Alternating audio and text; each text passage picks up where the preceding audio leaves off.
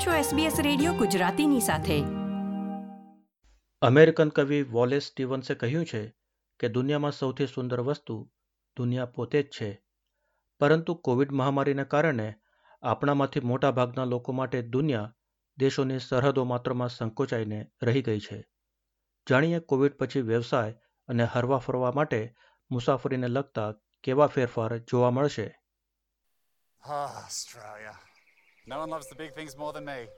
The big pineapple, the big banana, big potato, prawny. But I reckon we can find an even bigger big thing. Bigger? I reckon Australia is the big thing. Yep. Let's go big Australia because there's nothing bigger or better than a holiday here.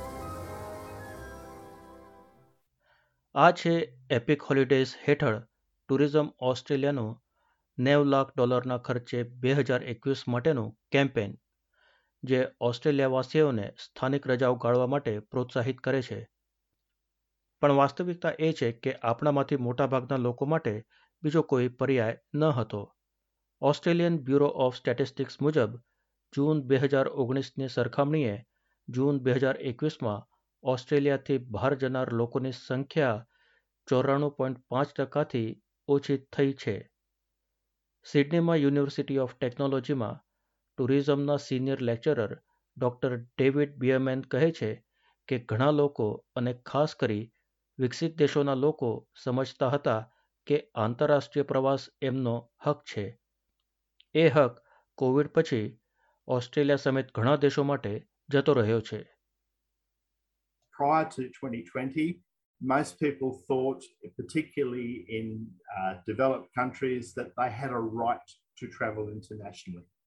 That right disappeared after COVID in many, many countries in the world, including Australia. એબીએસના આંકડા મુજબ જૂન બે હજાર એકવીસથી ફક્ત એક લાખ પચાસ હજાર નવસો સિત્તેર પ્રવાસીઓ ઓસ્ટ્રેલિયા આવ્યા છે જે બે હજાર વીસની સરખામણીએ સત્તાણું પોઈન્ટ સાત ટકા ઓછા છે જેના કારણે આંતરરાષ્ટ્રીય પ્રવાસથી થતી આવકમાં છન્નું પોઈન્ટ એક ટકાનો ઘટાડો નોંધાયો છે. કોવિડને કારણે દશકાઓથી મળતી સસ્તી વિમાની મુસાફરીમાં પણ અસર જોવા મળ્યો છે. ઓછા દરને કારણે ઓસ્ટ્રેલિયાવાસીઓને વિદેશ યાત્રા કરવું સહેલું બની ગયું હતું. પહેલાં એક ટ્રાવેલ એજન્ટ પણ રહી ચૂકેલ બીએમએન કહે છે કે જમ્બો જેટના આગમન પછી ઓગણીસો સિત્તેરથી વિમાની મુસાફરી સસ્તી થવા લાગી હતી. આગલા પચાસ વર્ષ, એટલે ઓગણીસો સિત્તેરથી બે હજાર વીસ સુધી સતત પ્રવાસ સસ્તો બની રહ્યો હતો. તેઓએ ઓગણીસો એક્યાસીમાં ટ્રાવેલ કન્સલ્ટન્ટ તરીકે શરૂઆત કરી હતી. જેટસેટ નામની એરલાઇન કંપની, જે હવે હયાત નથી, એની લંડન કે પેરિસની બંને તરફની મુસાફરીની ટિકિટ તેઓ બે હજાર ડોલરમાં વેચતા. બે હજાર વીસ સુધી કોઈ ખાસ ડિસ્કાઉન્ટ વગર પણ સિડનીથી લંડન વચ્ચેની ટિકિટ એક હજાર બસો પચાસ ડોલરમાં વેચાતી હતી. આમ ફક્ત આંતરરાષ્ટ્રીય જ નહીં, પણ સ્થાનિક વિમાની મુસાફરી પણ સસ્તી બની હતી. લોકો મુસાફરી કેમ કરે છે? આ વિષય પર મકવારી યુનિવર્સિટીમાં દર્શનશાસ્ત્ર વિભાગના એસોસિએટ પ્રોફેસર રોબર્ટ સિનર બ્રિંકે અભ્યાસ કર્યો છે. તેઓ કહે છે કે આફ્રિકામાં ઉદ્ભવ થયો ત્યારથી માનવજાતિ પ્રવાસ કરી રહી છે. તેઓ કહે છે કે આપણે ફરવા માટે બન્યા છીએ. ભલે એ સ્થળાંતર હોય કે ધાર્મિક તીર્થયાત્રા કે કોઈ સામાન્ય યાત્રા. આપણને આપણી સરહદોથી આગળ વધવું હોય છે. ભલે પછી એ કોઈ નવી અનુભૂતિ મેળવવા હોય કે એ અનુભૂતિને અલગ પરિપ્રેક્ષમાં જોવા માટે હોય. આધુનિક લોકો માટે પ્રવાસ એક આધુનિક જીવનના ભાગ તરીકે હોઈ શકે છે. ભલે કામસર હોય કે રજાઓ ગાળવા, શાળાની રજાઓનો નિત્યક્રમ હોય કે પછી બીજા રાજ્યની મુલાકાત કે વગર કોઈ કારણસર વર્ષભર માટે સામાન બાંધી નીકળી પડવું આ બધા પ્રસંગો એક વિધિ કે કર્મકાંડ તરીકે જોવામાં આવે છે અને તેઓ માને છે કે હવે આનું મૂલ્ય સમજાવવા લાગ્યું છે અને જેને આપણે અવગણ્યું છે It's a sense of pushing your boundaries, but also experiencing something new or experiencing even familiar things in a new way. So, um, and I guess for modern folks, being able to, to travel feels almost like a part of modern life and something we've, we've come to expect. uh, whether it's for work purposes or for holidays or the, the kind of end of school ritual where, you know, as a young person, you you travel interstate or maybe overseas or go backpacking for a year. It's treated as a kind of ritual. And I think that's something we've, we've come to really uh, value and, uh, and take for granted. વિરામના પ્રવાસ સિવાય કોવિડના પ્રતિબંધોને લીધે સ્થળાંતર કરવા ઈચ્છતા લોકો પણ પ્રભાવિત થયા છે. મહામારીની શરૂઆતથી સ્થળાંતરમાં નાટકીય રૂપે ઘટાડો થયો છે. પણ બે હજાર બાવીસમાં પરિસ્થિતિ સુધરવાની અપેક્ષા છે. બે હજાર ચોવીસ પચીસમાં ધીરે ધીરે સ્થળાંતરનો આંકડો વાર્ષિક બે લાખ પાંત્રીસ હજાર સુધી આવી શકે છે. પણ આધિકારિક આંકડાઓ મુજબ આ નાણાકીય વર્ષ માટે સ્થળાંતરનો વૃદ્ધિદર નકારાત્મક રહેશે. મહામારી પહેલાના અંદાજ કરતાં બે હજાર પચીસમાં કુલ જનસંખ્યા સાત લાખથી ઓછી રહેશે.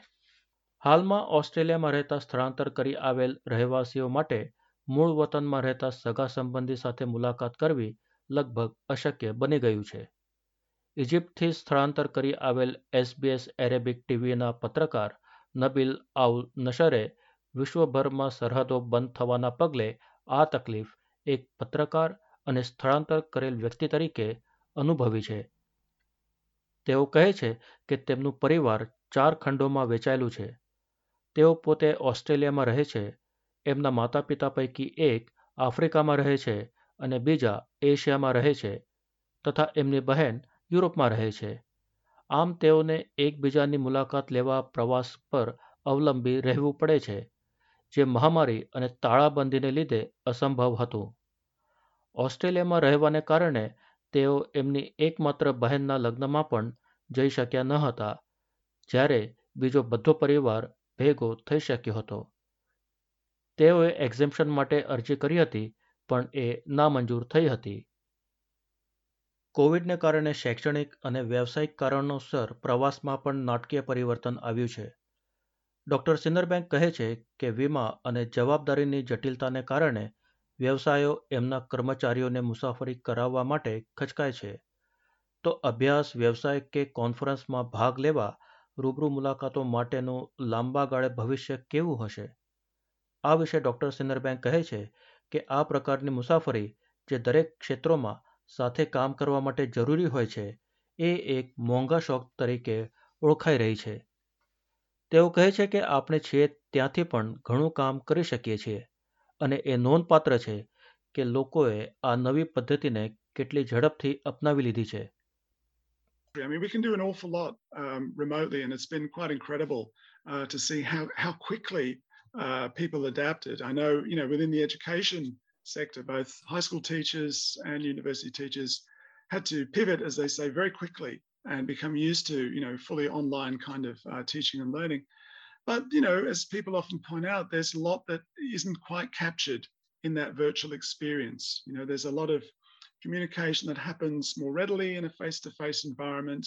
There are all those little informal meetings and spaces and conversations that happen, say, at a conference. You know, uh, people often say the most interesting and important conversations happen after the presentation, not necessarily during the presentation. એસબીએસના digital પત્રકાર બેવા ક્વાને વૈયક્તિક અને કારકિર્દી ધોરણે બીજા દેશોમાં ભણતર પ્રાપ્ત કરવાના ફાયદાઓ અનુભવ્યા છે. એમના કિસ્સામાં તેઓ ચીનમાં મેન્ડરિન ભાષા શીખવા ગયા હતા, જ્યાંથી એમનું કુટુંબ સ્થળાંતર કરીને આવ્યું હતું. ઘણા ઓસ્ટ્રેલિયાવાસીઓએ અનુભવ્યું છે કે એમની માતૃભૂમિએ જઈ એમની ભાષા કે સંસ્કૃતિ શીખવામાં એમને વધુ મદદ મળી હતી. બધા માટે મૂળ વતનમાં જવાની ઉત્કંઠા ન હોય, પણ બે હજાર દસમાં બીવાને ખરેખર અભ્યાસ માટે ચીન જવાની ઈચ્છા હતી. તેઓ કહે છે કે એમના માટે એમના દેશમાં જઈ એમની ભાષા શીખવી અને સંસ્કૃતિ સાથે સમન્વય સાધવો બહુ જરૂરી હતું. For me, it has been um, an important part for me to go to the country, learn the language, and and reclaim that part of my cultural heritage. There's a sense that with China being such a you know a more influential player on the geopolitical stage, a lot of people do want that professional skill set of having those language skills. So there's kind of a dual purpose, I think, for a lot of ABCs like myself, Australian born Chinese, to um, have that adeptness with the language, which is facilitated by time spent in the country and formal time learning how to, to read and write, not just the conversational in the family household type um, uh, level of skill with uh, Cantonese and Mandarin. COVID પછી બીજા ક્ષેત્રમાં પ્રભાવ પડશે એ છે ઓછા દરના પ્રવાસમાં doctor બિયરમન કહે છે કે ઘણા ઓસ્ટ્રેલિયા વાસીઓ થાઇલેન્ડ, ઇન્ડોનેશિયા, મલેશિયા અને ઘણા બીજા દક્ષિણ પૂર્વના દેશોમાં સસ્તી રજાઓની અપેક્ષામાં પ્રવાસ કરે છે.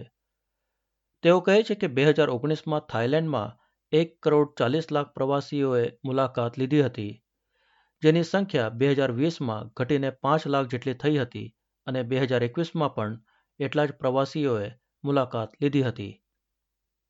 તેઓ કહે છે કે ઓસ્ટ્રેલિયાના પ્રવાસ ઉદ્યોગને મળતી સુવિધાઓ જેમ કે જોબ કીપર અને બીજી આર્થિક સુવિધાઓ બીજા દેશોના પ્રવાસ ઉદ્યોગોને નથી મળતી. થાઇલેન્ડ, ઇન્ડોનેશિયા અને મલેશિયા જેવા દેશોમાં સરકારી સહાય ઉપલબ્ધ ન હતી, જેથી આજીવિકા મેળવવા ત્યાંના લોકો જે હોટેલમાં કામ કરતા હતા, બીજા દિવસે તેઓ માટી ખોદવા જેવા કામ પણ કરવા માંડ્યા હતા. And they don't have the social the, the safety nets the economic safety nets that say the australian travel industry did. So in australia we had things like jobkeeper and and, and other types of uh, financial backups for tourism businesses. In thailand and indonesia and malaysia there were none of those sorts of uh, government supports available. So the people finished up working one day they were working in a hotel the next day they were working tilling the soil and uh, it, that was the only way they could survive. Doctor બીએમએન કહે છે કે આવા દેશોના પ્રવાસ ઉદ્યોગોનું માળખું ઘણી ખરાબ રીતે અસર પામ્યું હોઈ શકે છે અને તેઓ પ્રવાસીઓને ફરી મેળવવા ચિંતિત હશે તેઓ કહે છે કે દક્ષિણ પૂર્વીય દેશોમાં વધતા કોવિડ ચેપોનો અર્થ છે કે પરીક્ષણ અને ક્વોરન્ટાઇનના નિયમો પણ પ્રવાસના ખર્ચાઓમાં વધારો કરશે તેઓ કહે છે કે ફિજીની સરહદ ખુલી છે અને ત્યાંની મુલાકાત માટે રહેવા અને વિમાની સેવાઓના દરોમાં ઘણી છૂટછાટ છે જેનો લાભ ઓસ્ટ્રેલિયાવાસીઓ લઈ શકે છે So Fiji has opened up. Australians can go there. There are some very good travel deals to encourage people to go to, to Fiji from both the accommodation side and the air side. But the cost of actually getting tests every couple of days is actually very high. So I, I've, I have a colleague of mine, her and her husband have gone to Fiji.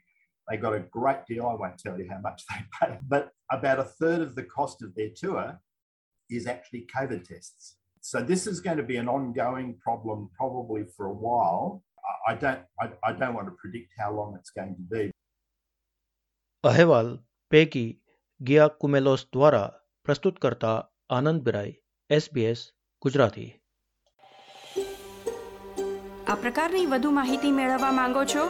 અમને સાંભળી શકશો Apple podcast Google podcast Spotify કે જ્યાં પણ તમે તમારા podcast મેળવતા હોવ.